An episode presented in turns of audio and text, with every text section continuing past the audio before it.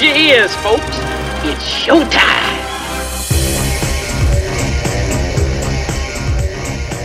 All right, so Han Solo and Chewbacca get hired for an absurd amount of uh, galactic credit, seventeen thousand, which Yeah. is uh, way above asking price. So he's stoked because he uh, he has a price on his head. He owes some money to a guy. He's excited. He owes money to this big dude in a fur coat. Yeah, this, this big this big Irish guy. Um, now again, you know, we've talked about the versions of this movie, this being the most current. There is an old deleted scene that was reinserted and refinished and put into the movie. Um, But now, before we get there, you know, there's a confrontation between him and Greedo. He shoots Greedo first. I don't care what the actual movie shows at this point. Now, he, now, now, now is my time to shine. Go get it. This is where we get to finally get to talk about the Maclunkey in the room. Yes, the Maclunkey in the room. So that scene has been fucked with more than any other scene in this movie. Probably more than any other scene in any movie. in in cinematic history. Yeah, because in the original cut, um, it's very unclear what happens. There's a lot of smoke. You know, there's a a lot of confusion, but the general feeling of the scene is that Han Solo's been playing coy and sort of fiddling with the wall to distract. But the whole time under the table, he's been unholstering his weapon, pointing it at Greedo, and shoots him before Greedo has a chance to kill Han Solo. It's pretty universally agreed upon. And it made a lot of sense for his character. And it's not even a groundbreaking concept. Like it's a very Western trope. Oh, You absolutely. The gunslinger, you know. And So- it is 100% his character. It's there's no ambiguity there. No. You know. Not to mention, who cares? Greedo has his gun pointed at him the entire time. Right. Yeah. Yeah. It's And not like nobody- Greedo doesn't have a gun out. Right. Nobody in 1977 gave a shit that it happened that way. Nobody cried out about it. Okay. Yeah, We yeah, all and- cheered when he did it. We cheered. And even if that happened in real life, like Han Solo would still be in the right, arguably, Right. because once you have someone pointing a gun at you, threatening your life, like that's you're Yeah. you're fine. I mean, Not stand your ground, right, his arm Florida cut off guys? And no one cared. it's true. it's probably still sitting there in the same spot. I, I didn't see anybody clean that shit up. Tatooine is kind of the Florida of the Star Wars galaxy, isn't it?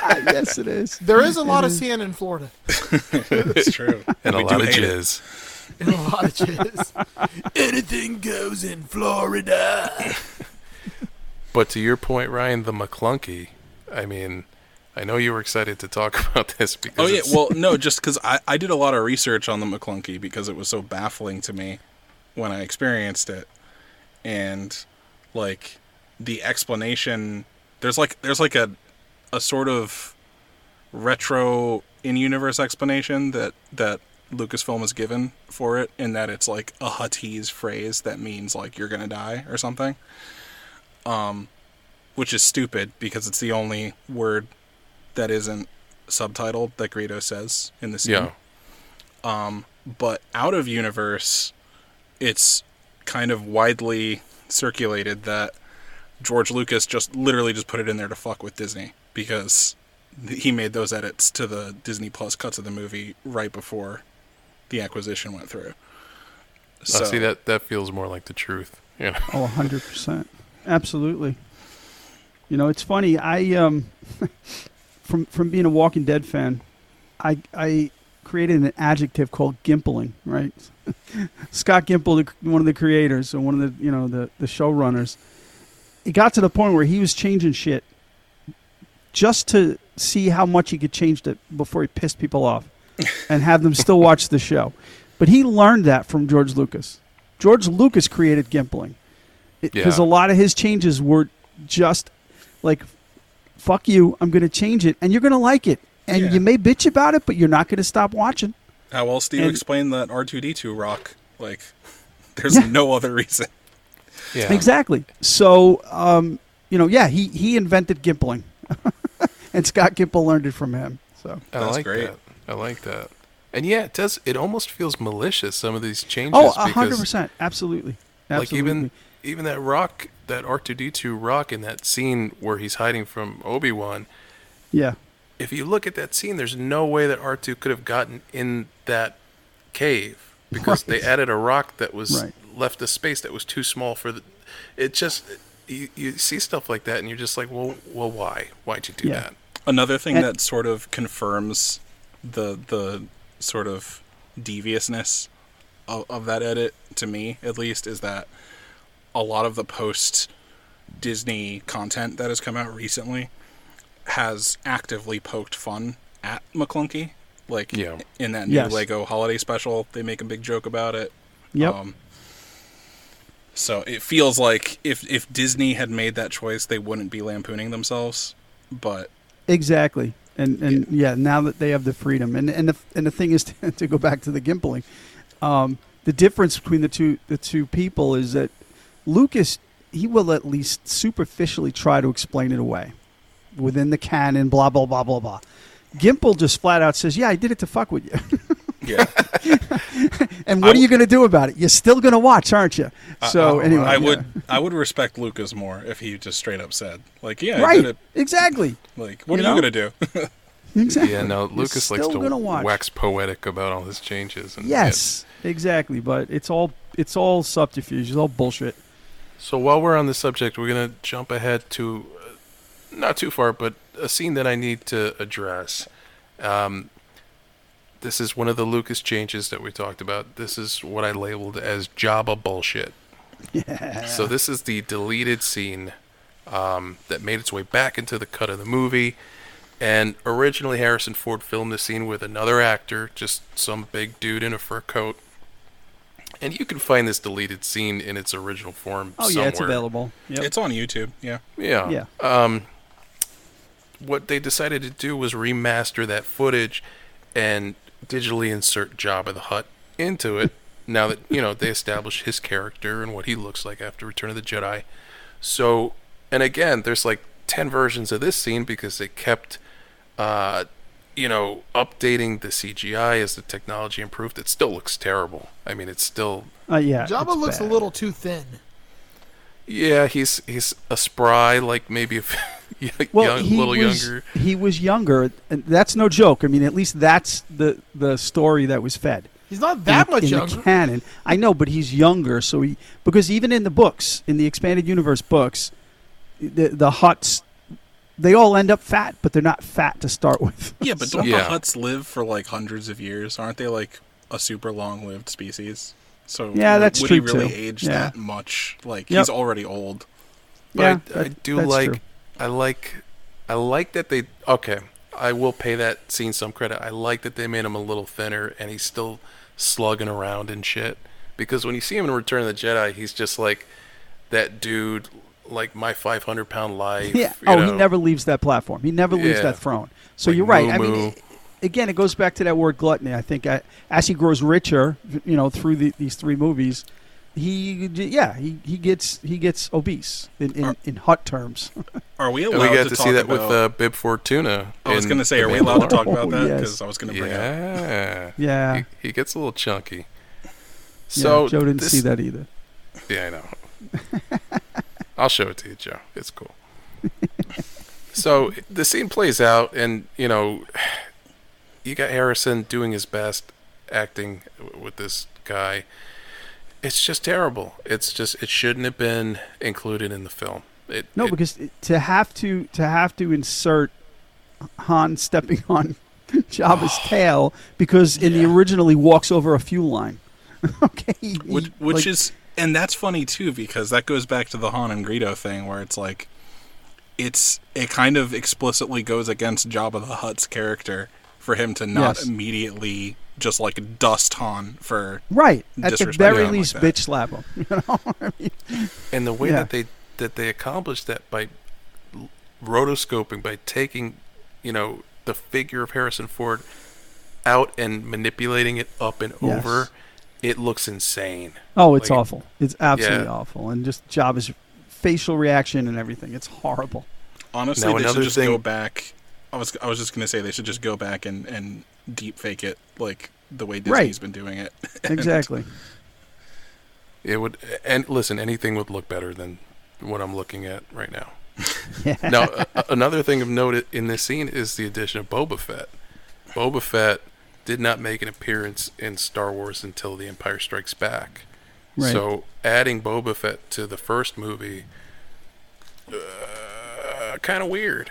I, Yeah. and, I, and I will say this: Boba Fett was has always been my favorite Star Wars character to an unhealthy degree, some would say, and even I find it kind of absurd that he like literally does a Jim Halpert from The Office stare into the camera, like, Yeah. "Hey, I'm here," wink, like, Yeah, Yeah, like yeah. hey, guys, you know, you know, I, we've talked about this endlessly, you and I, because that moment hurts our our core. Like it does, yeah. it's so It bad. seems like an entire episode of that show. Shut up! Damn it, Joe. Instead of eating eggs, we're stepping on tails. I mean, this that moment was the eating eggs of this movie for me, yes. Yeah, for sure. Yes. I I can agree with you on that. Now, it would have been even worse if that happened, and then at the very end, just to punctuate it, it showed him again doing the same thing. All right, I'll give you that one. You, you scored points for that. That was really good. so on on on uh, Tatooine after that awkward deleted scene, we're trying to pack up and get out, right? So they're you know taking him to the hangar bay, getting him on the ship. Um, but they have been spied on by a man with an elephant trunk for a face Yes. and he's helping the stormtroopers track these people down and get these droids that they're looking for. Um, so as they're getting everybody on the ship, we get stormtroopers storming and shooting, and it is a, a race to escape. Missing, not hitting anything. They get off the planet. Um, now, this is the moment that made me and my brother cry in real life. This ship shows you um, I forget what the shot is called, but they use this cockpit shot a lot from the inside of the cockpit looking out into space. Um, and you see the framework of the, the ship and all that. Um, so to get away from these Star Destroyers, they blast it into hyperdrive, which is also a euphemism for, uh, for sex sometimes. and it's it just looks cool, man. Like, yes. like the the design of showing the stars the light streaking by like that it's just one of the most iconic images in science fiction i think Oh, for sure. Absolutely. yeah. That's that's up there with like the the uh, the the fire streaming from the back of the DeLorean, like Yes. in terms of like iconic, you know. Yeah.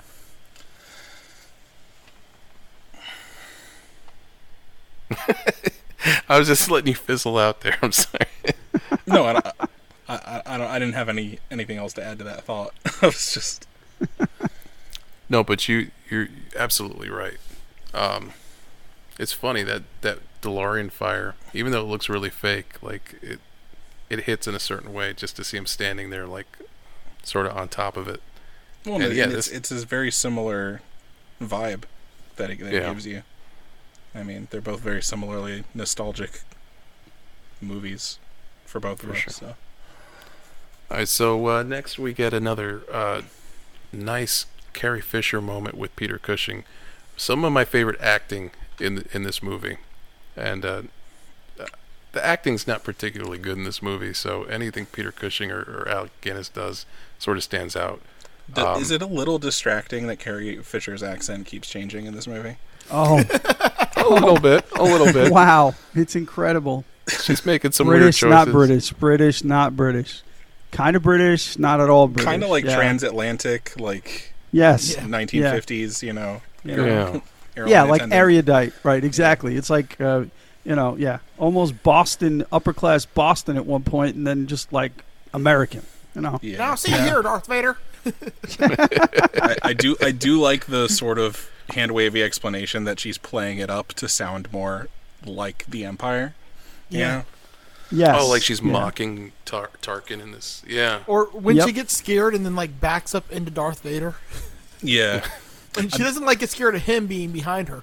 She's scared of the other guy still. Yeah, that always and that always strikes me as like one of those accidentally brilliant things. Like once we- you know later in the saga, as we find out how those characters are related, like he does seem like he's acting protective of her in that Yeah. moment. So Wait, related? first things first, they have to get the combination to open the airlock. One, two, three, four, five. Sounds like something an idiot would put on his luggage. oh wait, that's not this movie. God. All right, so uh, Joe, hit this clip for me. Leia versus Tarkin 16. I'll give you a taste of uh, some good acting in a not so good acting movie. Governor Tarkin, I should have expected to find you holding Vader's leash. I recognized your foul stench when I was brought on board. Charming to the last. You don't know how hard I found it signing the order to terminate your life. I'm surprised you had. Princess Leia, before your execution, I would like you to be my guest at a ceremony that will make this battle station operational. No star system will dare oppose the Emperor now. The more you tighten your grip, Tarkin, the more star systems will slip through your fingers. Not after we demonstrate the power of this station. In a way, you have determined the choice of the planet that will be destroyed first. Since you are reluctant to provide us with the location of the rebel base, I have chosen to test this station's destructive power on your home planet of Alderaan. No, Alderaan is peaceful. We have no weapons. You can't You will possibly... prefer another target, a military target? Then name the system. Oof. Good job, Peter Cushing. Yeah, that's that scene Oh, is yeah. definitely a highlight. Just Yeah, I zeroed in on her accent too. My God. Yeah. Like when she starts, it's, it's definitely transatlantic. Now see here, you would dare destroy this system, or I don't remember what she says, but it's something very like that voice. yeah. Yeah, once she gets upset, the British falls away, and she's oh, like, it "Oh shit!" disappears. Well, yeah, I think I think the yeah. British is sort of like a an affectation to like because she is very young and like in very scary company. Right. So maybe it's like to make herself feel when she's the princess, she's Yeah. got that that high society, you know, British accent. But when she's the rebel leader, it, it goes away, and she is who she is. Do you think a lot of like higher ups in the empire like fake the British accent to, to fit in more? You know, Yes, Like, oh shit! Here they comes know Tarkin, what's good man. for them. They're all from space Boston and shit. Like, like, oh Yeah, you- fuck! Yeah. You know, you know, Bill Burr, Yeah. You know stormtrooper, Bill- was like, exactly. Alderaan's wicked fucked. They were originally going to get Bill Belichick to play the Peter Cushing part. Can he Oh, even speak? So that's a pretty good. bit. That's either Bill Belichick or old Harrison Ford. Exactly. Well, yeah, hyperdrive. So they blow up fucking Alderaan. They blow Wow. up a planet, and uh, that happens to be where the crew is going. So when they pop out of hyperspace, there ain't no Alderaan. It's just a bunch of rocks Yep. and uh, it's confusing for them at first, but then they figure out like, listen, man, Alderaan's not here. By the way, um, I wanted to. I- I'll skip ahead a bit because I know we're going long and we have a bit more movie to get through.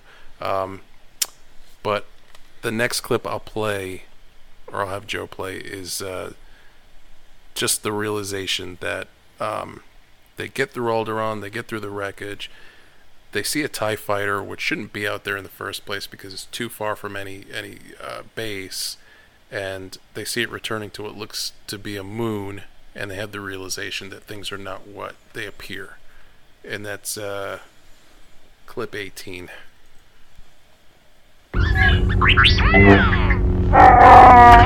He made a fair move. Screaming about it can't help you. Have it. Oh, I think I played the wrong one. that is a great clip, though. No, this clip. is the right one. That's no moon. It's a space station. It's too big to be a space station. I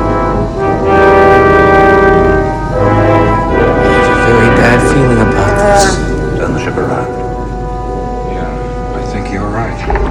Auxiliary power.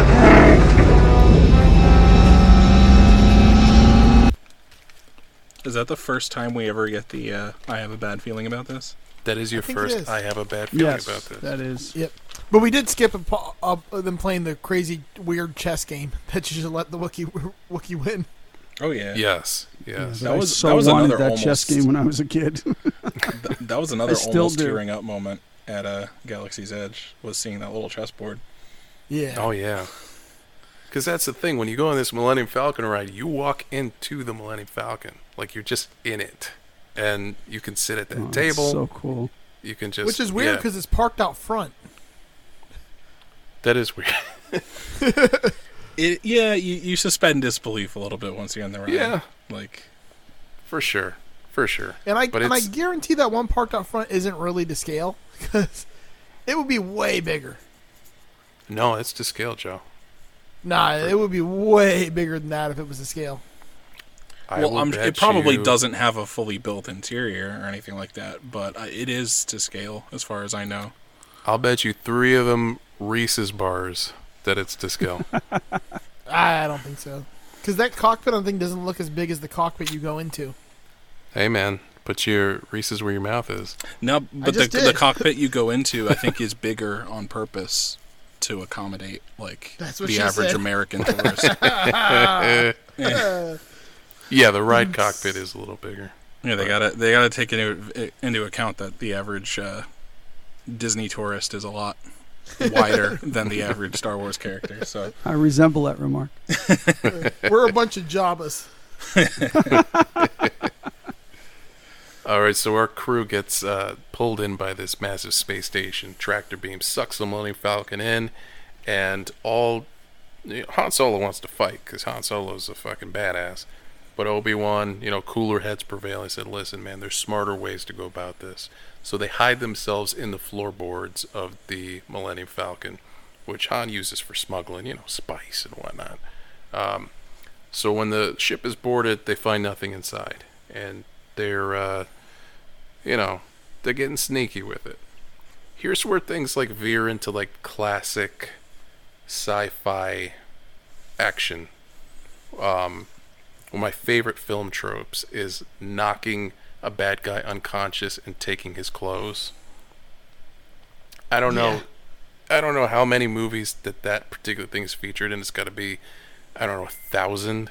But I love it everywhere, and I love it here.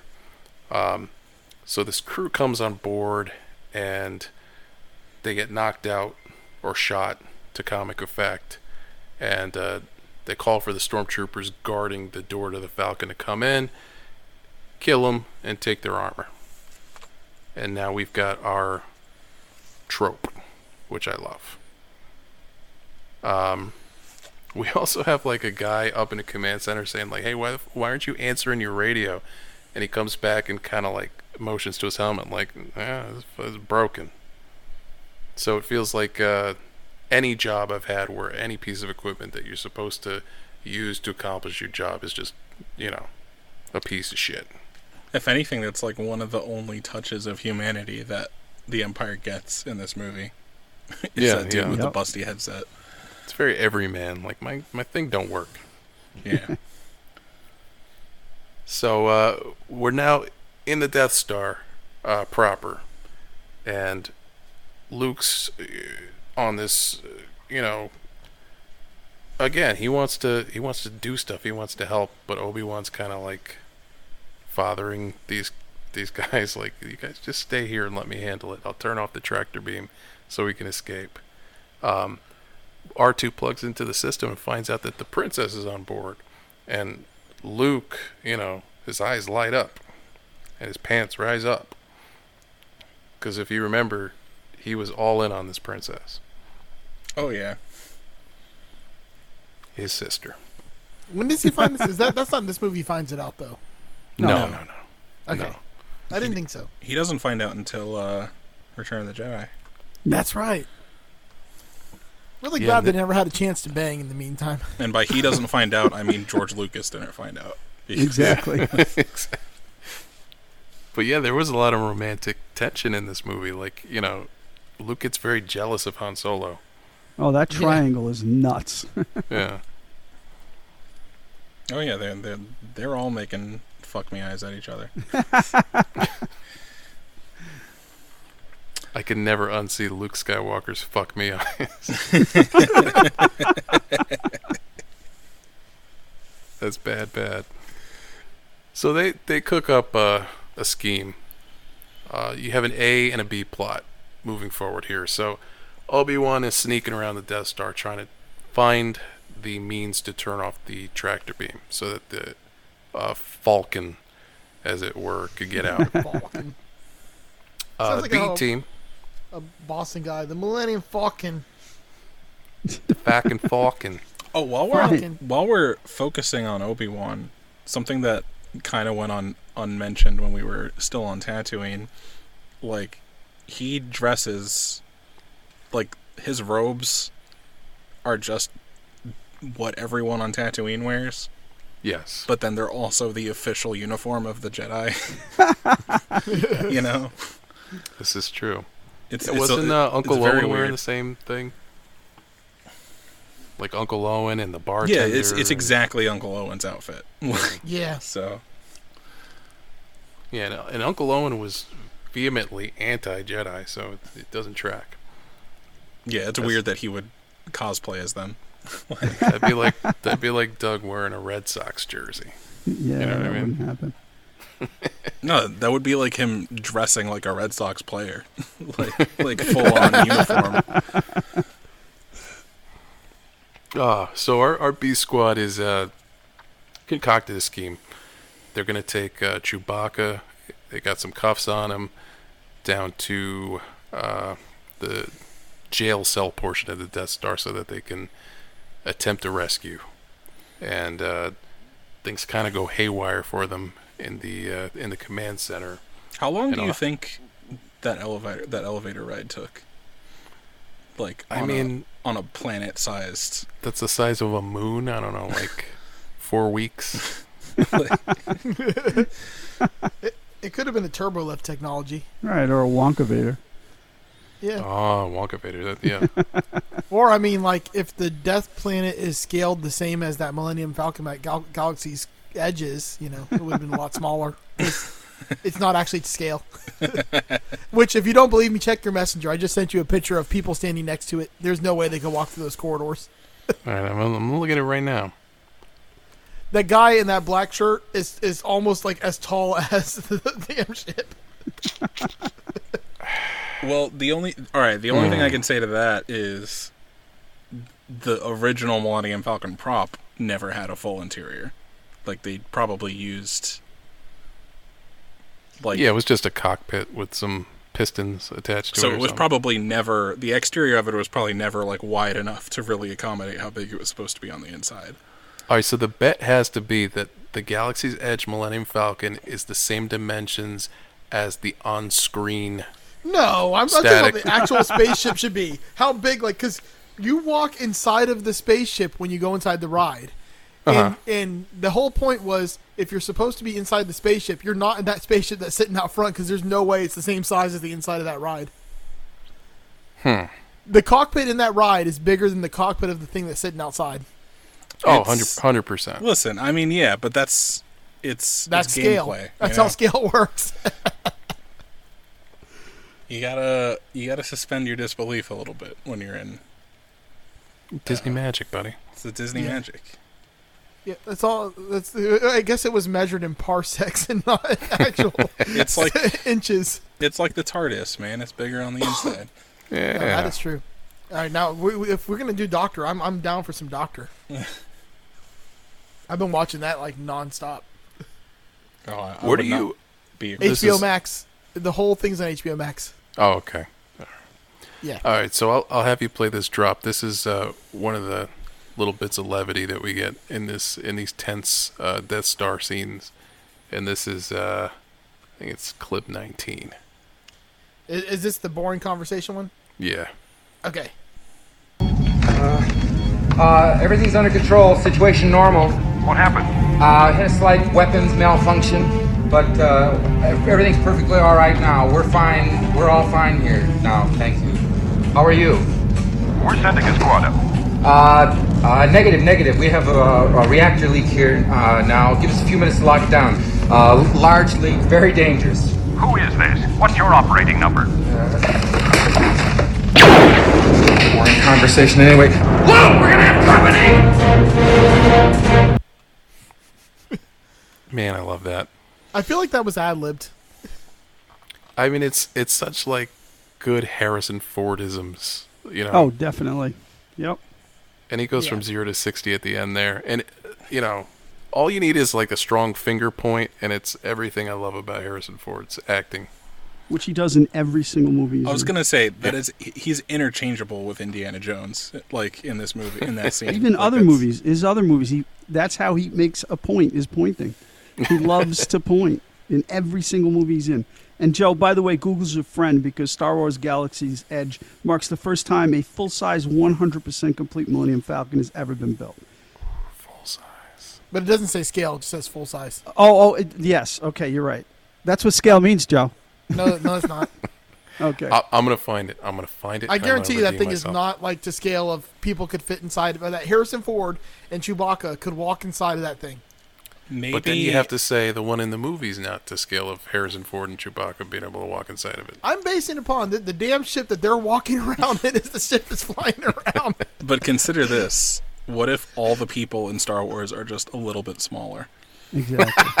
but but Chewbacca's Chewbacca's height's like seven foot or something like that, or it's what is it, six foot eight or something like that. Yeah, but but how how tall is that in Star Wars feet? How tall is seven feet in space? So everything is like three quarter scale in Star Wars. yes. Oh, that's fantastic. So yeah, that that that Han Solo uh, scene there is just it's one of my favorites, man. It's it's funny. It's genuinely funny. Um, soon after that, I mean, this is a little soon to play another clip, but you get your second. I've got a bad feeling about this, which becomes like a through line for these I got a movies. bad feeling about this. And I mean, why wouldn't you? You know. Yeah. At That's what po- he said when he looked at that that that ship. He's like, if, if I gotta get nothing, I got a bad feeling about this. I'm not gonna be able to fit in this motherfucking thing, man. Oh, maybe I don't know. maybe Yoda and R two D two could take it.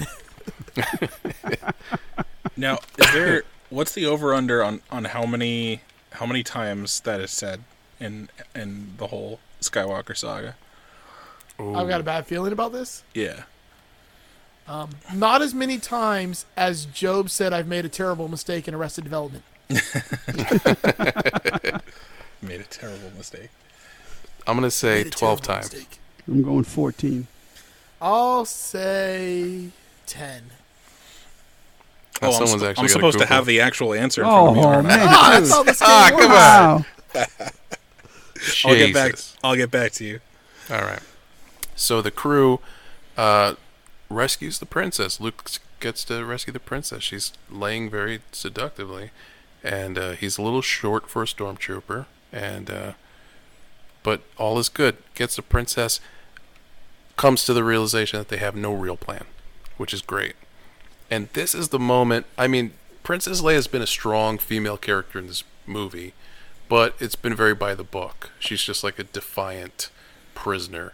Now this character sort of takes a turn where she's like, "What the fuck are you guys doing?" Like she, you know, they turn this damsel in distress thing on its head in a way that a lot of fiction didn't. Uh, you know, maybe in the late '70s, where everything was still very, you know, um, I don't know, traditional in a in a like a masculine way. She's very much like not to be fucked with, and she's not impressed with these people. And it's such a strong character. I think it's why that character resonated with so many people for so long, man. It's just it's just there's so much of uh, Carrie Fisher in that Yes. in that delivery, and uh, yeah, it, it makes for one of the most memorable female characters in, in cinema. I think, right up there with Ripley. You know, like they they just Yep. really fantastically written. Um, to give some credit to to Lucas's writing. Well, and the performance is so iconic that even Star Wars like tried to recreate it, like in Yeah. subsequent, you know, like Padme and Jyn Right. so, and, and Rey are all kind of like Mhm. flavors of Leia. So Very Yeah. So they end up uh, hurling themselves down a trash chute and uh, into like a swampy garbage pit. Which this is another one of those things that like the uh what am I thinking of here? The realistic nature of this could not be possible. They're walking around in here literally like ankle deep, but somehow he gets pulled underwater. Oh yeah, yeah. The physics of this room are, The physics. th- Yeah. Yeah. very strange. I'm like, how are they uh, just walking around like ankle deep? Then all of a sudden he gets pulled like four feet underwater. Like, wouldn't he have like known there was a hole there in the ground? Well, maybe, maybe it's not a hole, but he like it just trips him, and he's like just laying face down in like yeah, that's the worst way to drown is in like in like a puddle. Yeah. I mean, that must happen in Florida a lot with all the gators you guys got.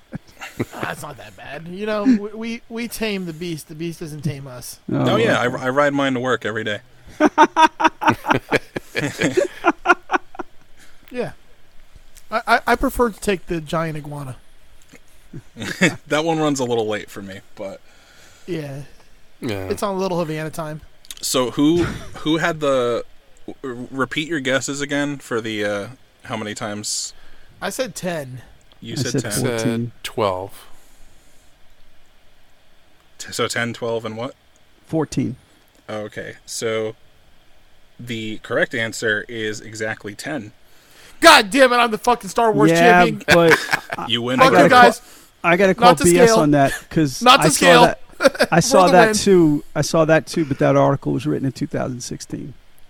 I Okay. think this are, are are you sure it's the same article because this I, one mean, accounts I don't know. for The one I the one I saw that said 10 was written in 2016. Hey, hey 'Cause Doug. it's been Doug. spoken in every Star Wars movie, and there's more than 10 Star Wars movies. Hey, Doug. Yes. I don't know what it's called. I just know the sound it makes when it lies. well, I think it's ten explicit, like it's ten eg- times that they exactly say that line. Because Okay, there's a couple va- of all right, times. va- all right, variations. Okay, Yeah. all right, All, all I know is I'm the expert of Star Trek here. yeah. And J- Joe works on that Star broken Wars. clock Star Wars. philosophy. I said Star Trek. Oh, I thought you did that on purpose. I was like, that was a I nice did. pick. Uh, I am a, I am a Star Trek expert though too. Oh I don't know shit about Star Wars honestly. I don't even know which movie is which. I get Spaceballs mixed up. It's a shame that there aren't any Star Trek movies worth reviewing. Oh. You're was- not wrong. At least he could be a, a big enough man to admit it.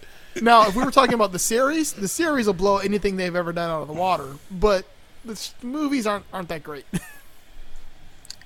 I All mean, right, well, listen, every Star Wars movie after the one after this has been kind true. of bad. So I mean, I'll put Star Trek Discovery against Mandalorian any day of the week. Oh, the, you'll be the only person No, who's I ever don't done think that. so.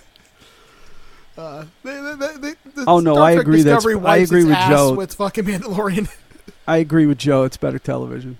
Sorry, I, I, love the Mandalorian, but Discovery's better TV. I mean, Discovery's one of the best best uh, like science fiction yes. series I've ever seen. I, I, I, I have to agree with Joe on that one.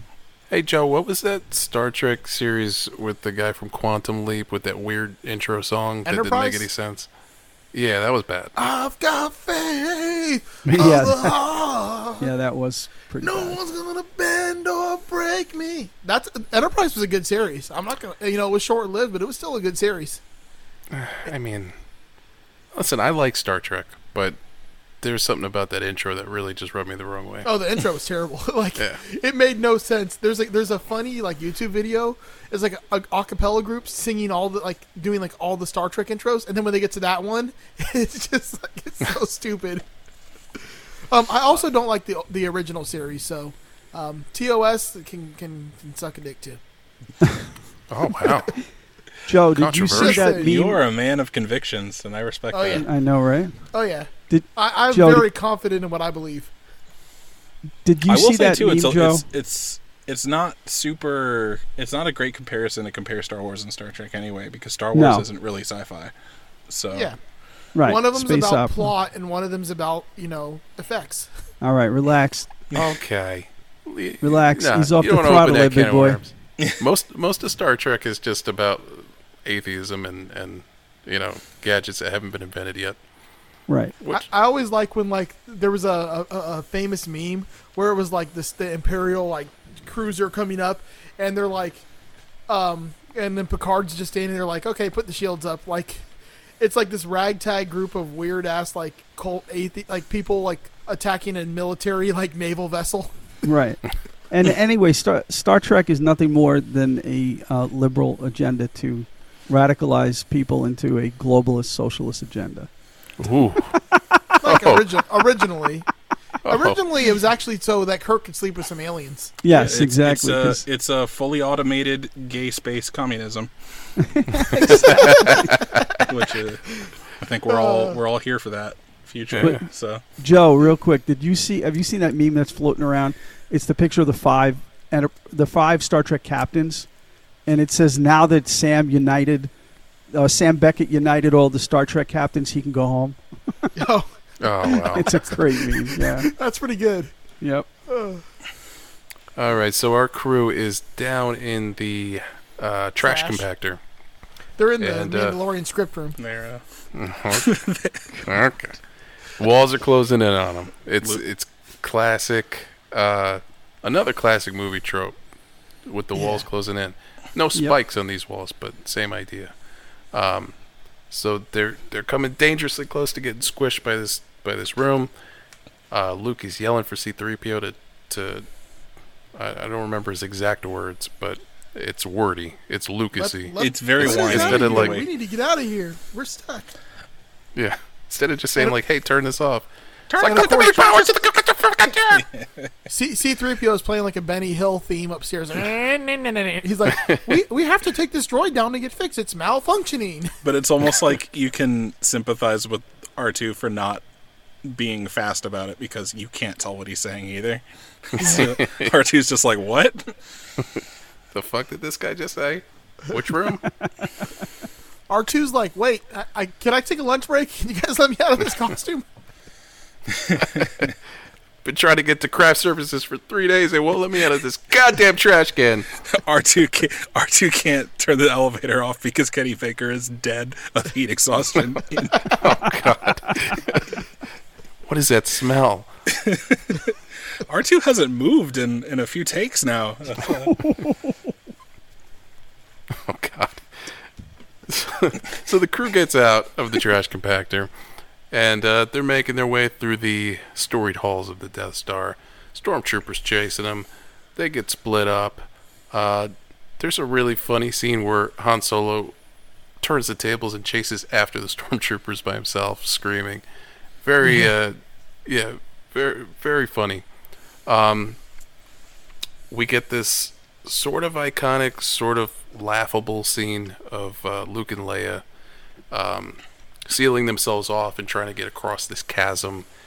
And since Luke is wearing a stormtrooper's belt from earlier, uh, has a grappling hook on it for some reason. You never see a stormtrooper use this in. Yeah, that stormtrooper was was going to a Batman convention later. Yeah, right. It was Bruce Wayne. Yeah, he just he mugged the one grapple trooper on the whole Death Star. that It was a rare toy variant that was never made. That wire was so small that it would just shredded his hand the second he like, I know, swing across. Oh yeah, it was just like fishing line. Like, Yeah. Uh, yeah, that that that tracks, Ryan. That would be a good action figure variant. The Yeah. grapple trooper. Um, this all, of course, leading up to the confrontation between Obi Wan and Vader, because this whole time Vader's been bitching about like, man, I feel a presence that I haven't felt since uh, my old my old master Obi Wan. Of course, uh, we don't know it's his Kicked master. my ass. Yeah, Ever lit since- me up ever because since I had had the high legs. ground. Yeah. He had the high ground. So they they meet in this corridor, and uh, you get this this really ice cold moment from Vader. I've been waiting for you, Obi-Wan. We meet again at last. The circle is now complete. When I left you, I was but the learner. Now I am the master. Only a master of evil, Darth. The circle of have, you guys, have you guys seen that meme where it's it's the the guy standing over the console with the, with the two buttons, but it's Darth Vader, and it's like five buttons, and each one of them is one of the things he says to Obi Wan. There, that would be like a normal thing to say. it's really Oh, that's great. good. Yes. Simba, I am your father. So we get this this amazing sort of low energy old man fight. Yes. Uh, oh yeah, literally just like limp dicks smacking into each other.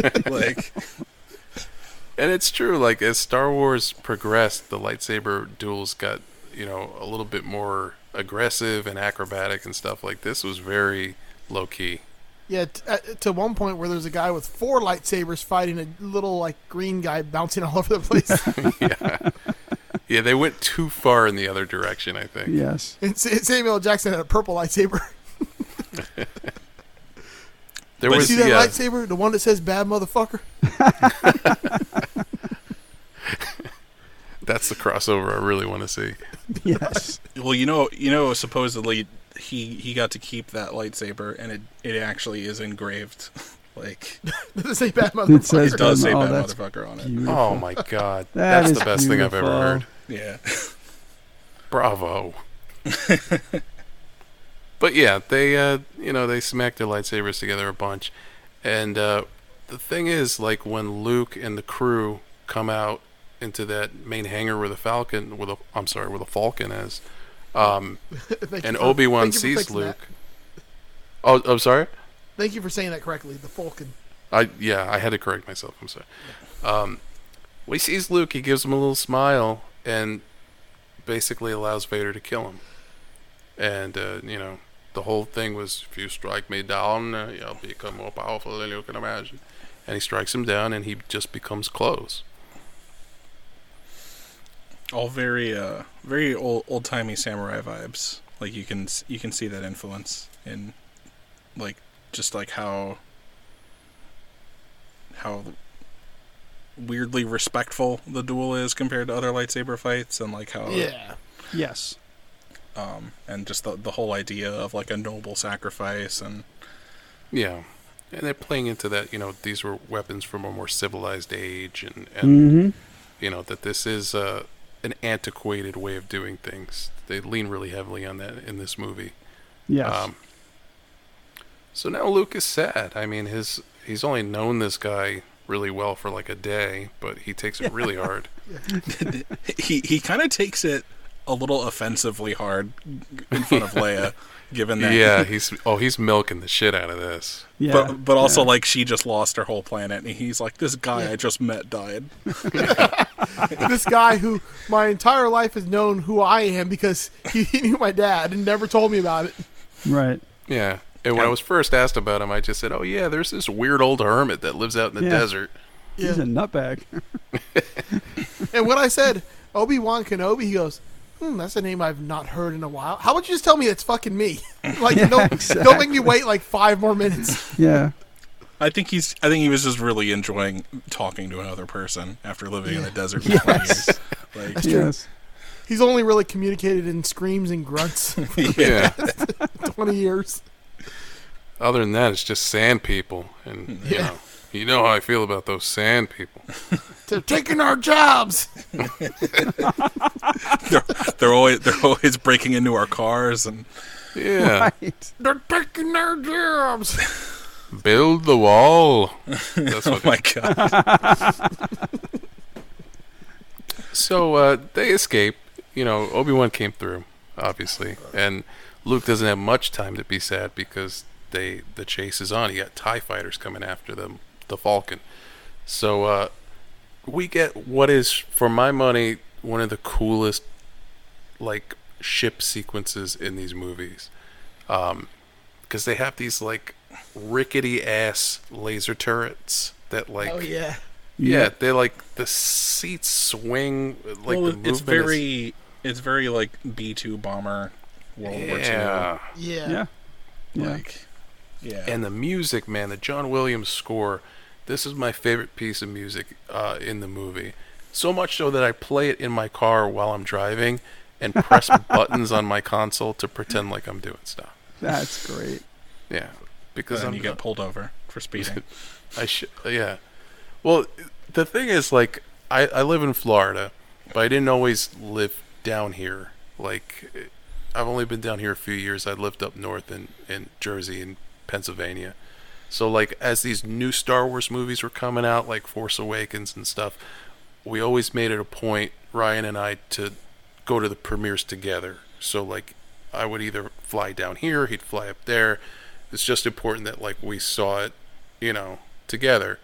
Um, so part of that is when we get in whatever car we're in to go to the theater, we play the soundtrack. Like he curates, you know, in Spotify, like the perfect mix. Oh, I have it down to an exact chemistry of I have like the perfect comprehensive every form of Star Wars media that has ever existed playlist. It's great. But part of that drive is always me saying, "Hey, play Obi Wan's death slash Tie Fighter escape, so that I can speed on the highway and, and swerve in and out of traffic and stuff." Yeah. I got to see uh, John Williams on stage in the Boston Symphony Orchestra do the the soundtracks. Uh, front front row, my oldest son and I. It Oh was my the god! Coolest thing ever. That sounds. I mean, it wasn't the whole movie, like, but he did some scenes. They had some scenes up on the screen, but it was basically a storytelling night. He was he was telling his stories, and it wasn't just Star Wars. It was all of his his scores. They, but um, it was I'm super amazing. pissed that I didn't get to go to it. But like a year or two ago, they were doing that. Ramin Djawadi was doing the Game of Thrones music live, and they had like these massive like uh like uh screens that they would shoot like images from the shows upon while they played all the music. Yes, from Game of Thrones. I, I saw that and I wanted to do it, but I, I didn't either. Yeah. That sounds awesome, man. Yeah. Yeah, I would I would kill to see John. Will. You know who I'd kill to see too is old uh, Oingo Boingo do some. Ah. Oh yeah, Danny It's a Elfman. dead Yeah. man's Yeah. party. Um, he just came out with like a uh, rock song or something, Did he really? like Oh, as haven't seen himself. Yeah, Dan played it on the show the, on Tom and Dan. Uh, he was playing the Danny Elfman song on one of the breaks on the one of the Friday free shows. Oh shit! New Oingo Boingo. That's that's the No, that's it's the not world Bow. in? It's actually Danny Elfman by himself. Okay, all right, I'm in. I'll give it a listen. That's exciting. I guess everybody's like recording music since you know COVID. Like people who hadn't done stuff in a long time are like, hey, yeah, we got another album too. Didn't like Paul McCartney come out with an album recently? Uh, I wouldn't doubt it.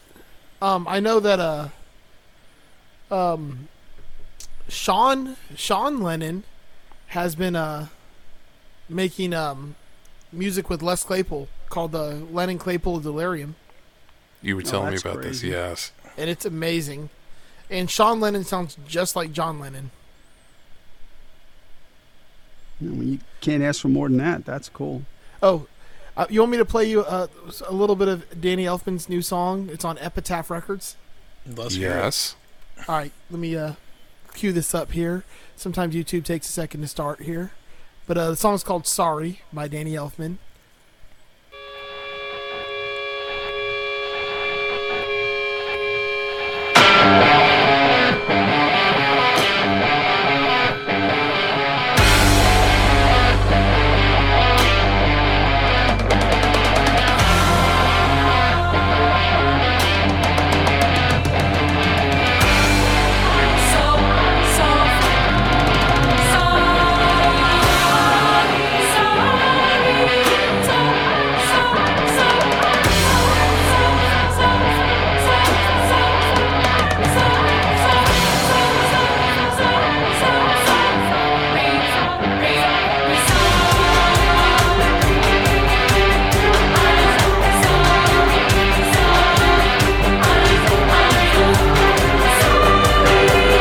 I have a feeling it's going to be like that for like the next like four minutes. yeah, I probably. feel, I feel like I just heard like an alien's like like I feel that that music sounds like it didn't come from this planet. Yeah. the video, believe it or not, the video kind of looks like that too. It's like this weird black, like alien looking. It looks like Venom, and it just says the word sorry, and then it like it falls down and turns into like a giant, like weird bug. It was, Um, this, it was cool. this song came out January eleventh, twenty twenty one. I don't know. I'm more of a jizz guy. The, that's the soundtrack that we deserve at this point. Um, I'm more of a dead man's party. um, although the real horror song he wrote was the um, "I Like Little Girls." Is that what it was? Oh Jesus! The Oingo Boingo song, "Little Girls." Uh, how does the song go? Oh, it's been too long for me. I don't. I don't know. I'm more of a Max Rebo guy. there you go.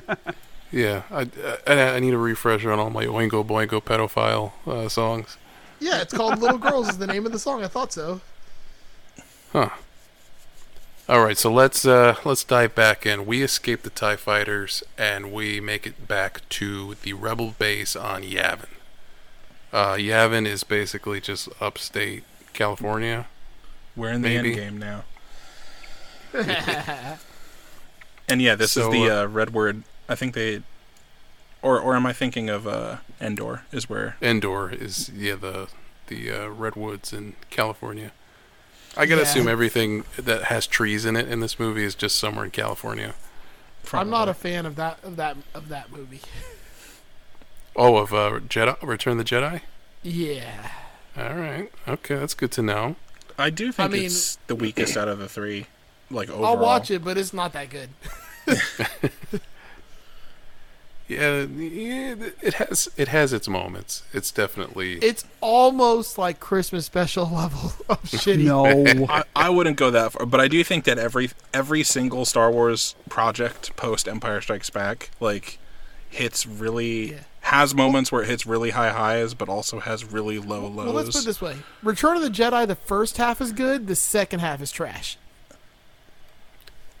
well. You just don't like I like think the Ewoks. That's no, no, no. I problem, think I would say the second act is trash, but the first and third are good. Like it's it's just, it's a it's a matter of pacing. Like Maybe I don't know. It's just it's not that good comparatively speaking to Empire or New Hope. well, you're you're correct on that. Well, we'll we'll dig into that in a future episode. I believe, Yeah, we'll we'll get there.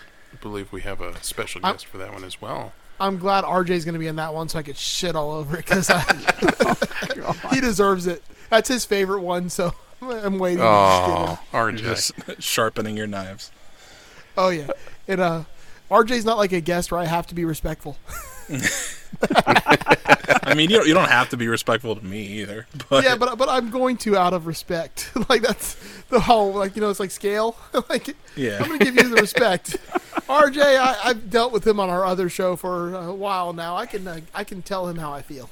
If, yeah, if, if RJ was ha- having that with him. argument with uh, with Joe, it'd be a lot more fuck yous and suck my dicks and Oh, yeah, yeah. that's basically how RJ would tell me his opinion. I would come through with a logical argument. It would be like the like the plot of our next movie, Idiocracy, where Joe stated his case in a very logical, insane way, and then they all just mocked him and told him he was gay.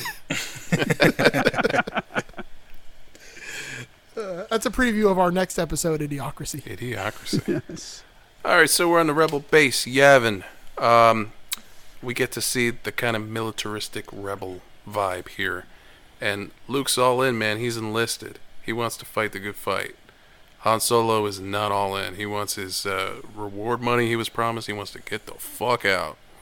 Um, they have the Death Star plans, and basically, they highlight a weakness in the structure of this this uh, monolith uh, space station, which is a small, like porthole that if they The Death They Star's can't- butthole.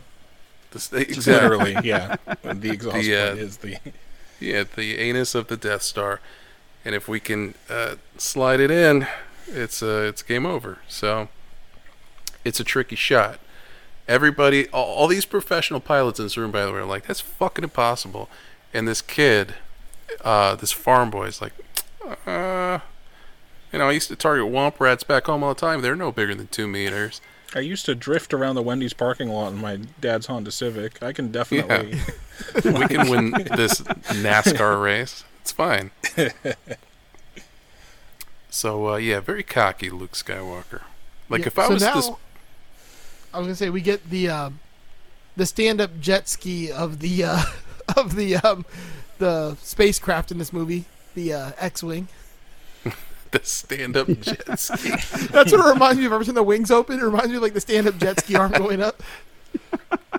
Plus, it's like the most fun of all the like spacecraft, and it can do the most tricks. Like it can do backflips That's true, and shit. man. I love their their ships in this movie. They're also dirty looking and shitty, like uh, like Doug was saying before. It's just very lived in looking, and yeah, it looks like uh, this is like the used car lot of uh, spaceships for sure. I, I, I really like X Wings. It's probably my favorite um, Star Wars uh, ship. Well, and they Oh, really 100%. hammer in that like World War II aesthetic because like those wings kind of look like a biplane a little bit, and just the uh, is it the The uh, scene where they all just like open, like as they're about to like they're like all lined up going towards the start, then they all just open their X Wings. Yeah, and then like the, that t- the Tie. Fighter cockpit window is like a B two turret. Hole. Yeah. So Now uh, Luke's all all geared up. He's getting ready to go in his X-wing, and he gets a uh, kiss on the cheek from Princess Leia, which feels, uh, you know, very sisterly. very sisterly. Yeah, yeah, very platonic, familial. You know, his second So- kiss of the movie, by the way, That's true. That's very true. and not his last uh, for the uh, for the trilogy. He literally kisses Leia more than Han does in in I these movies. So Um, Luke is asked when he's getting geared up if he wants uh, a better R2 unit than the one he has, and looks at him like he's crazy. Like, no, no, that's my, that's my, that's my guy right there. Like we've been through so much Yeah. together. Me and this little guy. Like his attitude towards these droids has changed a lot because at the beginning of this movie, he, uh, much like most of the people in this world, like he didn't view them as much more than property and shitty property at that. It's Right. like, oh, I guess I got to clean these things now. he's, like he's literally like the dad that didn't want a dog. Like pretty much, yeah. He loves this thing now. It's his best friend. Um, so they uh, Notice how he didn't take C three PO. Could you imagine C-3PO just like Master Luke, are you sure we shouldn't turn around and fly back?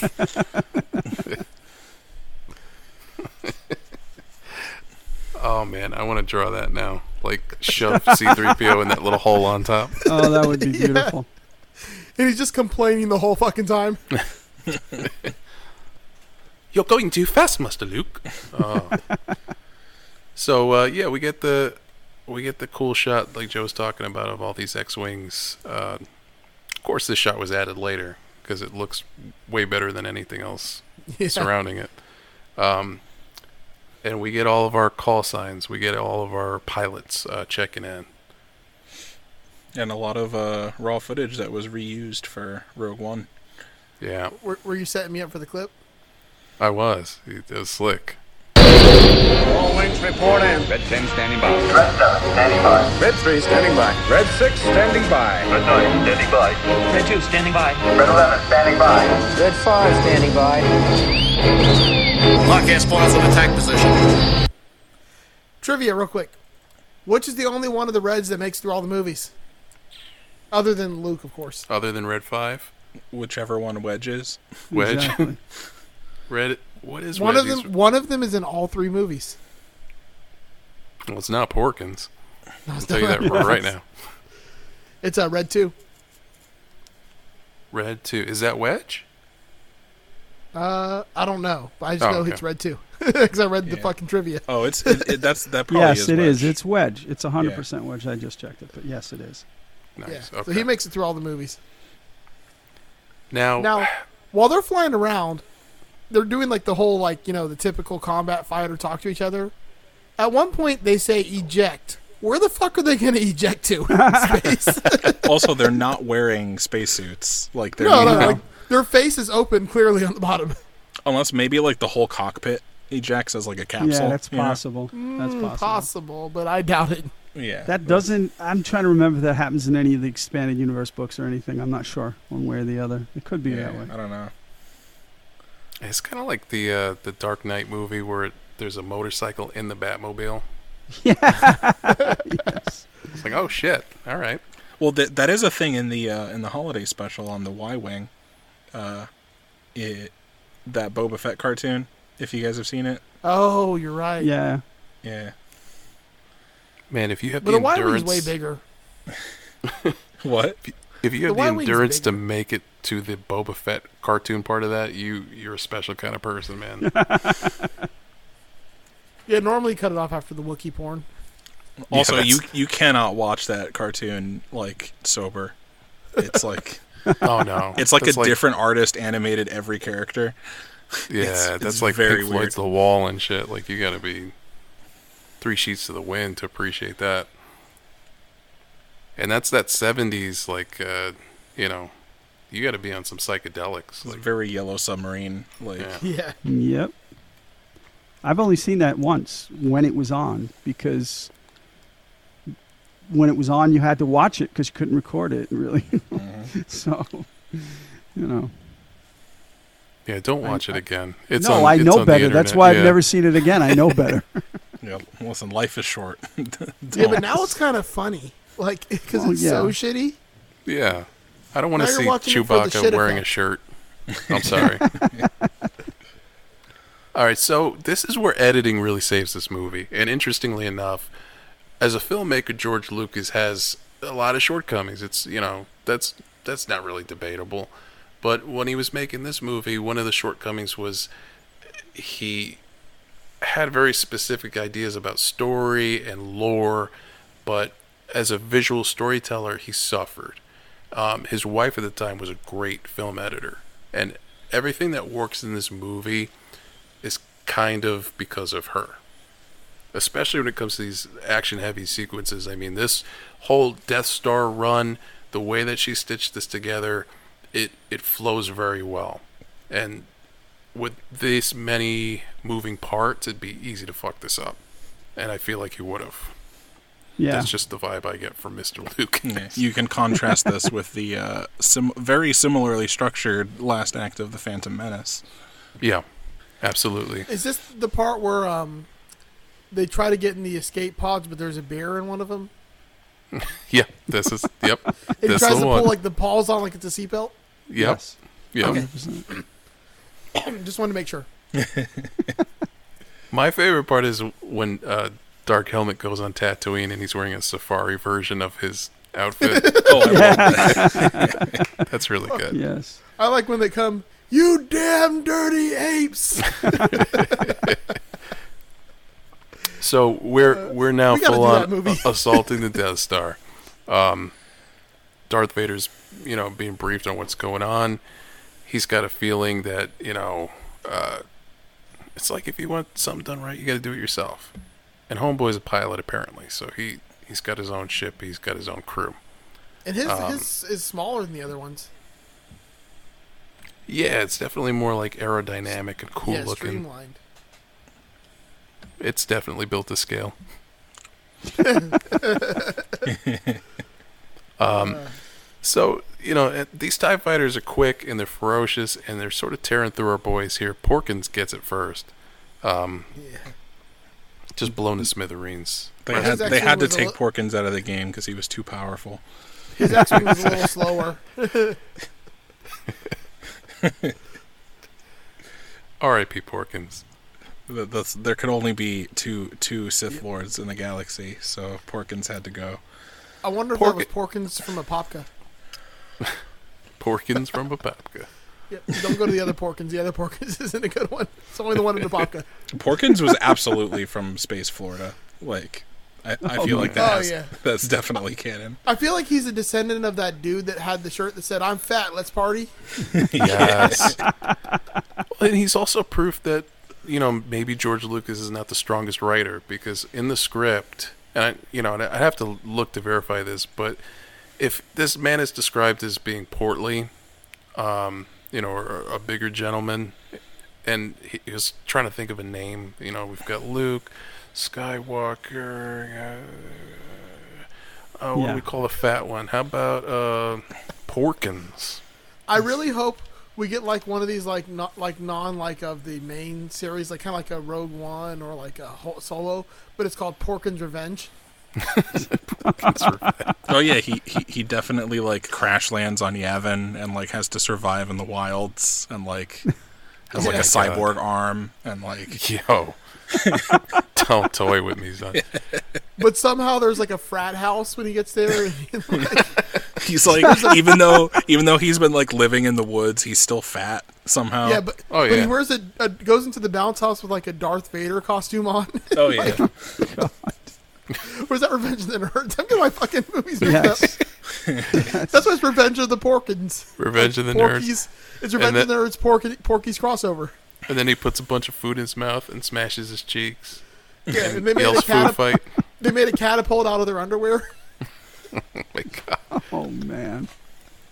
All right, so we're in the home stretch, boys.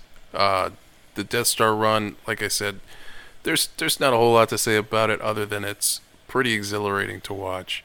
Um, but they all get picked off by either Tie fighters or, or Vader and his uh, Tie fighter, and multiple attempts are made to get this right. They all fail until it's up to Luke himself. Now, uh, when Luke is making the run, Darth Vader's closing in behind him. By the way, we, we didn't mention this, or I didn't mention this, but as soon as Obi Wan is killed, he starts communicating uh, with Luke telepathically through the Force as a ghost. Just, uh, you know, side Another note. Deus Ex Machina.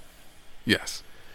So, uh, you know, Luke is, is getting these words of encouragement from Obi Wan, and as he's making this run um, towards the butthole of the Death Star, Obi Wan comes in again, you know, instructing him, and you get this final bit of advice here.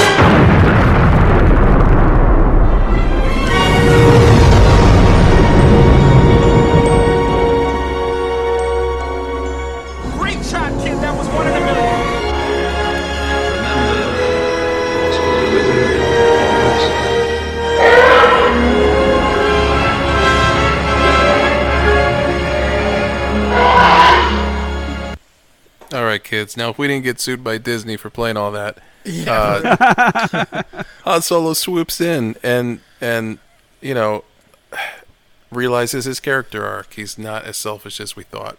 So Oh, sorry. I was just gonna say that clip really made me appreciate that we have advanced past the radio drama. Yeah, yes. Yes. like, what's going on? Yeah, I. It was a long clip, but I wanted to play it because it's just uh, it, it all comes together, man. The music, the the My favorite everything. part of that entire thing is when R2 screams like, R two on spring break and shit. Yeah. Woo! My, my favorite He's part like, is here what- comes some sand people.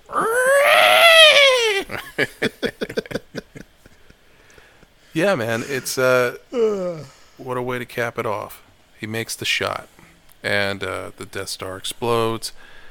Vader is sent hurling off into deep space, and uh, Tarkin looks on as uh, as oblivion occurs. So that's really uh, the end of the movie. We get a celebration afterwards. We get a uh, we get a sort of uh, presentation of the medals, if you will. Oh, this is where I can ask if you guys have ever seen.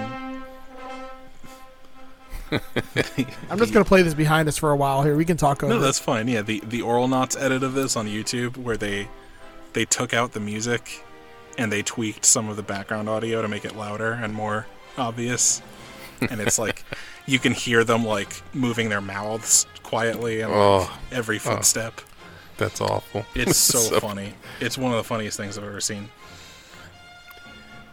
Yeah, it's uh it's an interesting sequence. You know, Leia's there- all There, there's no band. Like no band. No, it's a, yeah, it's May- just a big empty a- hall. Maybe they maybe there's because there is some in-universe music like like in uh in Solo. Well, they got a they got a Bluetooth speaker going. yeah Yeah. like the Now- Imperial March is canon in Star Wars, so maybe I was telling you guys a little like before we started the episode, but now that we're on the episode, every year for my high school graduation, we would play this song as everyone walked across the stage, the Coronation March. it's a perfect song for that. Like Yeah, Yeah, absolutely. I'm and so since jealous. we had, um, usually our graduating class is around 1800. I mean, we'd be playing this song for like 45 minutes straight. I Um, actually I actually just play this song to myself every time I clock out of work. Our school also like during the football games at our school one of our our main things we'd play like when the team was in the field was the the darth vader the bum bum bum bum bum bum our school was really into star wars for some reason That's awesome. Well, that's No, a I- it, good op- thing. it- well it opened in 1977 1976 97 was the year my school opened um, and it was a major music school in, in miami we were one of the bigger music schools Right. Now, I will point out that Chewbacca does not get a medal, which is I a- know, a, it's poor point of Chewbacca. contention. Son Yeah, of a bitch. he did get a christmas special I've heard it said that he he was offered one and refused because maybe because he doesn't wear clothes, you know. but he yeah, but he does have that that red shirt though. So I don't know. I will say that one a lot of people like to harp on uh the Rise of Skywalker for like oh they gave him his medal finally and it's like he I don't like that wasn't his medal Yeah, like yeah. it was It's it was- Han's. it was Han's Right. Well, anyway, uh, ladies and gentlemen, that is Star Wars: A New Hope. Um, again, just we made it we made it. Yep. I know this was a long one, but it, it's hard for it not to be, man. This is one of those movies that there's just so much going on, um, so much to love, so much to poke fun at. Um, but it's so- ultimately, it's so foundational for like Yeah. every other movie that's come out since so I agree with you, man. This was. I mean, listen. This is. This is. Uh, the words aren't even forming right in my in my mouth. This is like so part of our our DNA growing up. Like this, um, everything about it that captured our imagination in, in a big bad way. The toys, the, you know, the the C three PO cereal. Like it was just. no yeah um, this this John Williams score right here is my Christmas music like Yeah, yeah. Yep. it- it's that entwined with like just like my childhood and adulthood of happy memories it's one of those you can't like not recognize it instantly yeah Yeah. I mean Oh, John I'm Williams in fan of general you hear any anytime you have brass fanfare i'm a fan. Yeah. Yeah. And I it was so smart to use that style of music for this movie because they could have gone in a very, you know, 70s sci-fi B-movie direction and to go this classic with it, you know. makes it epic. Yeah. so uh you know what time i think it's time to do now? It's time to rate this movie guys All right. Yep. I am a movie critic by trade, and until recently, I got paid to tell you people which movies merely stink and which ones you shouldn't screen near an open flame. Well, I'm putting the burden of lousy movies back on you. It's very simple. If you stop going to bad movies, they'll stop making bad movies. If the movie used to be a TV show, just don't go. After Roman numeral 2, give it a rest. If it's a remake of a classic, rent the classic. Tell them you want stories about people, not a hundred million dollars of stunts and explosives. People, it's up to you. If the movie stinks, just don't go. If the movie stinks, just don't go. You love me. You really love me. It stinks. It stinks. It stinks. Are you not entertained? Since since Ryan's new here, we do uh, a one through a five ranking scale, with you know anything less than one being the most horrible thing you've ever laid eyes on. Of course. Up to five being the perfect movie. We have not had a five yet, but you can use decimal points Okay. to uh, to to get to your like like Doug gave Cool Hand Luke a four point nine since it was his favorite movie of all time, but he didn't want to give a perfect score. Right. Yeah, the only movie I'll go first, I guess. The only movie I could ever give a, a truly perfect score to is The Empire Strikes Back. But for this movie, because it's so foundational, because it's so it's the cornerstone of Star Wars, it's a cornerstone of the of the blockbuster in general. Uh, I got to give it like a the only thing holding it back is like the limitations of its time technologically and George Lucas's writing skills. Yeah, yeah, that's that's the bigger. Yeah. the latter is the bigger problem. yeah, yeah, for sure. But just just for my own, and I'm not, you know, an actual film critic by any by any means, but I got to give it like a four point repeating nine. Like I can't make it Yeah. perfect, but There you go. it's as close to perfect as I can give. See, I, I'm I'm with you. I mean, obviously we're we're gonna be close to on the same page, but for me, where I where I subtract from this film score is based on what's been added to it. I mean, you'll see that that was a running theme throughout this episode. Stop tinkering with it. Like, stop fucking with this movie so much. Just Right. every. It- It's like Princess Leia said, anything, man. Like the the more plot. you, yeah, the more you tighten your grip, the more it slips through your fingers. Like fucking leave it alone. I I prefer the original cut with all of its warts and and weird bullshit, just for nostalgic reasons. I know it's it, not as nice to look at, um, but that's my biggest problem with it. Is like just stop. You know, you're like one of those. You're like that kid that gets a, a newish Honda Civic in high school and goes to AutoZone and buys all of those weird, like non-functional trinkets and you know. Yo, bro, check out my exhaust tip. Yeah, the, The whistle tips go tip whoop, that you screw whoop. on. Exactly. Like, just don't do it. So, but all that being said, this is pure movie magic for me. This is like, you know, um, again, one of those foundational films. So I'm giving it a four point eight. Um, four point eight, I think, based on this cut. If we were watching the original cut, I'd give it probably the same score that Ryan did, four point nine. All right, That Dougie. makes sense. All right, so um, thirteen-year-old me would have given it a five out of five. Uh, we're not there anymore, um, but ranking it again, it, it's sentimentality. It, it still, you know, harkens me back to those teenage days, and um, I absolutely love it. There are many Star Wars, or there are a few Star Wars movies I like more than this one now. So, you know, current me would put it at a 4.6. All right, there's, uh, and again, I'm rating it against other Star Wars movies. I got to give a little bit of wiggle room if we do more that are going to fit it, you know, above that. Um, but yeah, that's my score. All right, now I'm gonna score this a different way than I normally would. I'm gonna break this up and give it like individual scores, and then get my average there. As far as score and music go, this is a solid five. Like it's about as good as going to get. The themes that go through that arc with each character as they're introduced and then come back whenever those characters have any type of development and then they intermix the, the music. The music in this movie is a solid five, hundred percent Oh, absolutely. For its time, and I'm judging this for when it came out because it has to be for when it came out. The effects they used, I'm gonna give them a five for like when this came out because if you compare this to like, and you know, I compared a lot of stuff to Star Trek. Star Trek's effects were not that great back in those days.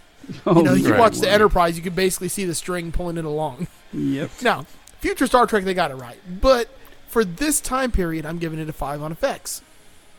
For the cast they used, I'm gonna give it like a solid four point five, just because you know they're it's a great freaking cast. I mean, you couldn't have done too much better casting it. Um. Now we get to the part where it's gonna lose a little bit of its glory. The story. Overall, as a story, I want to give it a higher score because the fact that the story, I understand what he meant to achieve with it.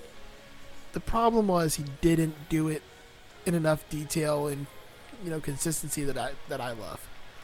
So I'm gonna give him probably like a two on the story part of it all, Ooh. the dialogue, Come on. which will bring my score roughly now to about a 3.8 or 3.7. Okay. It's still really good, and I mean, if it wasn't for the story being so shitty, and like, how did I not rewatch this again? And if I would have just went off what I remembered, I probably would have went higher. But just rewatching it again and actually like using my critical eye to watch it this time instead of just like watching it like I normally would have, I might have given it a higher score. But like, I can't like this. This it just pisses me off. Like that they. It's like you know, you got a nice sports car, but the person who drives it doesn't know how to drive it.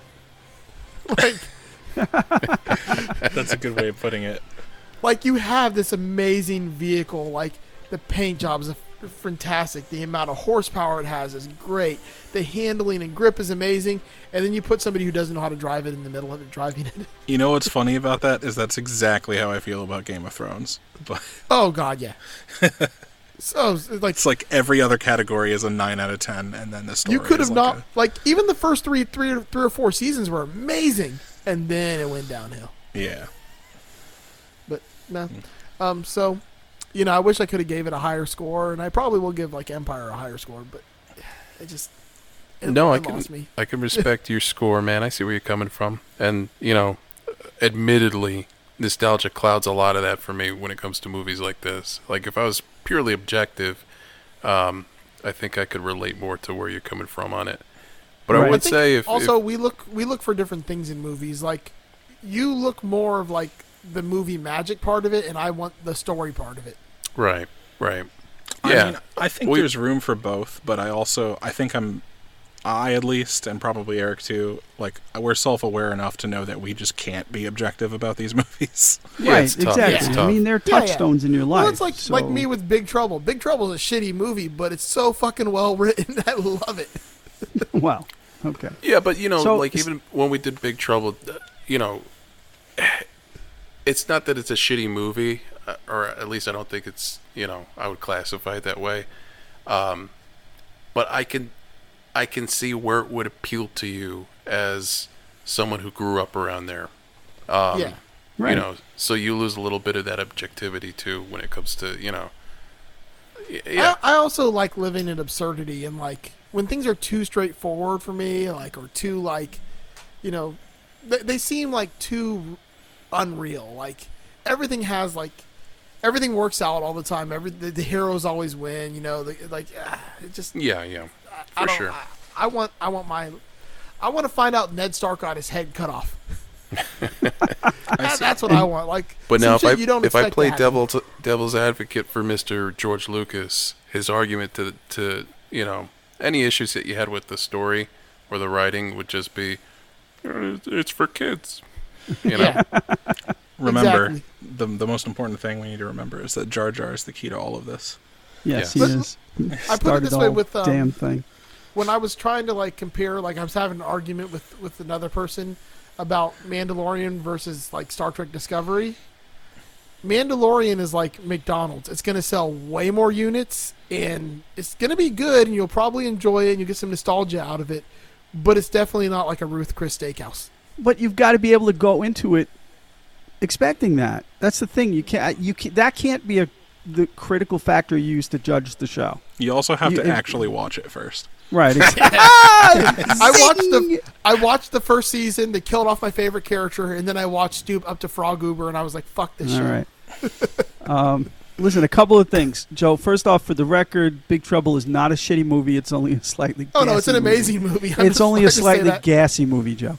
Um, I just say that because I know everyone likes to shit on it, even and- though it's a great movie. And secondly, I got a question that, that we're going to keep quick because we're obviously running long here, but it, it goes it goes to the writing portion of this. We we all agree that it, it, it's it's weak, but that leads me to the question. So have you have you all seen American Graffiti? Yes. Yes. Okay, so did was that ghost written? I was wondering Because the same that- thing. Like, how did that like, is an American classic. and then write this? Well, exactly. That's an American classic in, in script writing, in acting, in, in scene shots, in everything. Okay, I there's, think there's that, almost that nothing one's based wrong in with that reality, movie. whereas this one's based in fantasy. How did he do that? Well, and 'cause then I, do this. I think this. this was intentional. I think that he was in the headspace of like I'm I'm writing my version of a children's bedtime story. Well, all right. So he's just a shitty children's writer. That's the bottom line. Pretty much. Okay, because he's really bad at it. Because it only gets worse. I mean, the prequels were awful. If you can make Sam Jackson look wooden, you suck. That, that's a compelling argument. So it's gotten worse. It's just it, it blows my mind. It, and, And if it's you not can make even like Natalie Portman not that hot, I mean, American Graffiti was written five years, or was done five years before Star Wars came out. So he was the same person, the same young person. Yeah, and then I don't- I, I mean, just, I I, don't don't know, but I think you might be onto something. He he he tried to dumb it down, uh, and he's not good at that. So you know, yeah, and then he just kind of got like locked into his own mythology, and that sort of took Yes. precedent over, you Right. know, no, story. Like he I takes said, things the personally. vehicle itself is just so good that it makes up for the lack of the shitty driver. like everything else about it's amazing. I'm like, they, they, they have like the perfect opportunity to make like the best story ever, but they don't. Well, and I, and I think in hindsight, in hindsight, it kind of justifies its own existence because everything in Star Wars that sprung up as a result, where there have been better stories told by other people in his universe, Yeah. like Like Dave Filoni, like Dave Filoni, like Mm. Jon Favreau. um, or, or and even you know like like the Let's Rogue put One, way: like if Rogue Gene One, Roddenberry like, could have wrote for it and then had George Lucas did like it would have been so. Like imagine if Star Trek and Star Wars like were together. How good it could have been. Oh, that's the I- that's the next piece of art, man. Is I uh, guess. no, they're different goals. They're, they're, the writers had different goals with what they were trying to achieve. You- Yeah. I, I, I s- I- Yeah. you know, they're both science fiction, or again, Star Wars is space opera, but they are so apples and oranges to compare. Yeah, I mean, they're- you can compare the universes. You can, you can, we can argue all, you know, They both take place to- in space, and that's about it. right. Yeah. You know, we can argue which one's better, which one's more realistic, who would kick whose ass, but it, that's all Oh no, there, there's no question about that.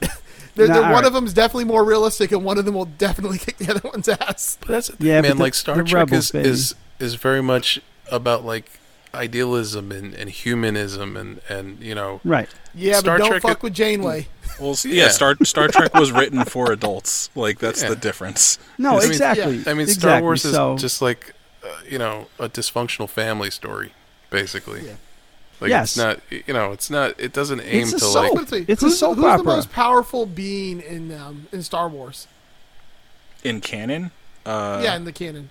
probably the uh like the what are they called the ones in uh in the clone wars they go to this planet that's like home to these like sentient force god people It's- Right. it's it's it's very nebulous what the limits of their power are but Let's Yeah, put it this I- way: if if that thing, whatever the one is, is in bed sleeping, Q would like pop in its bed next to it and then just ruin its life. oh Not yeah Q. Well, the- Come on. Q is more powerful than anything from Star Wars. All right, we got to end the episode. Yeah, John we. de Lancie We is That's a more good- powerful that's a good than anything cutting off ever in Star Wars.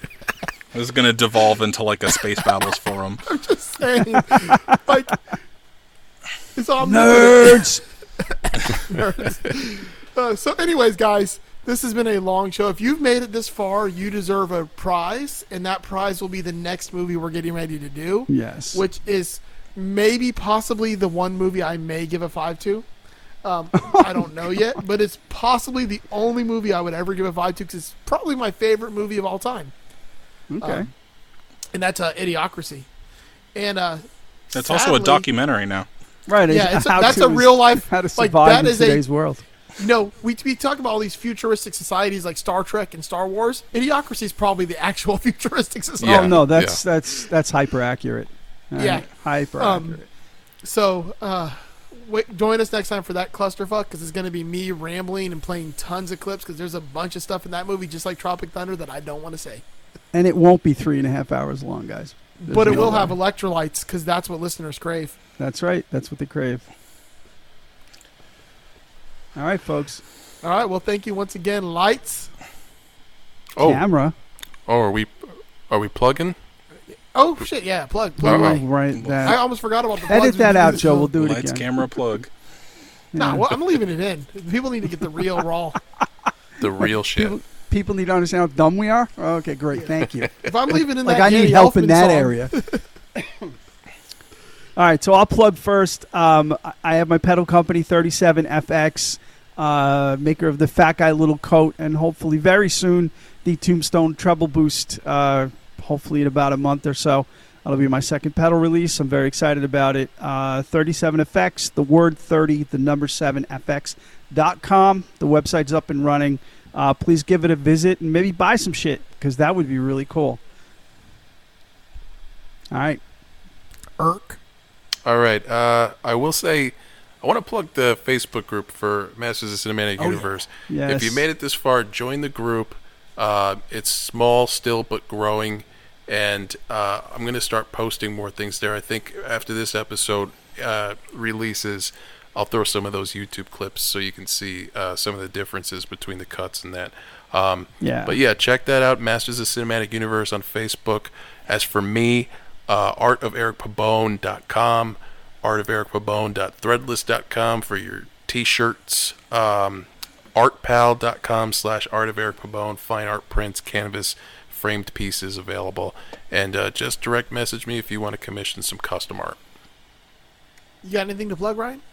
Uh, yeah, not not not nearly as much as as, as you guys, but uh, I do have an Instagram.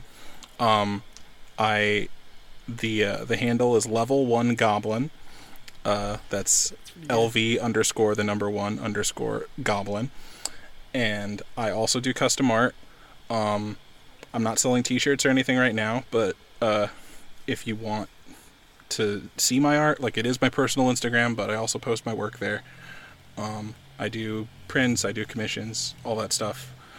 Um, and then the only other thing uh, I'll plug is my uh, girlfriend, who has been generous enough to let me use her recording equipment for this episode, uh, also has a YouTube channel uh, called Moon Streams, where she streams video games. And if you're into that sort of thing, then you can check that out. Nice. Do you um just like Eric take insane custom art requests? I'll do anything. I mean, Okay, so I was talking to someone at lunch about this the other day, and this came to me, and I was going to ask Eric about it, Eric about it, but I completely forgot earlier. Um, somehow it came up that they're doing a live action Pinocchio, um, which What? because Disney's rebooting everything live action, and Right. my comment was, I hope Jim Rash is Geppetto. Why? Because he'd make a perfect Geppetto. He's kind of creepy. He, play, he could play similar to the Dean from Community, because that's who Oh, he is, or like his character so from Reno 911. I actually, then- I think that that's a great idea. so so but then I got on like a diatribe of like God, um Geppetto was kind of creepy. He made a young boy that he can control and pull the strings that when he lied his nose would grow. I was like I was like so so here's the art piece I want.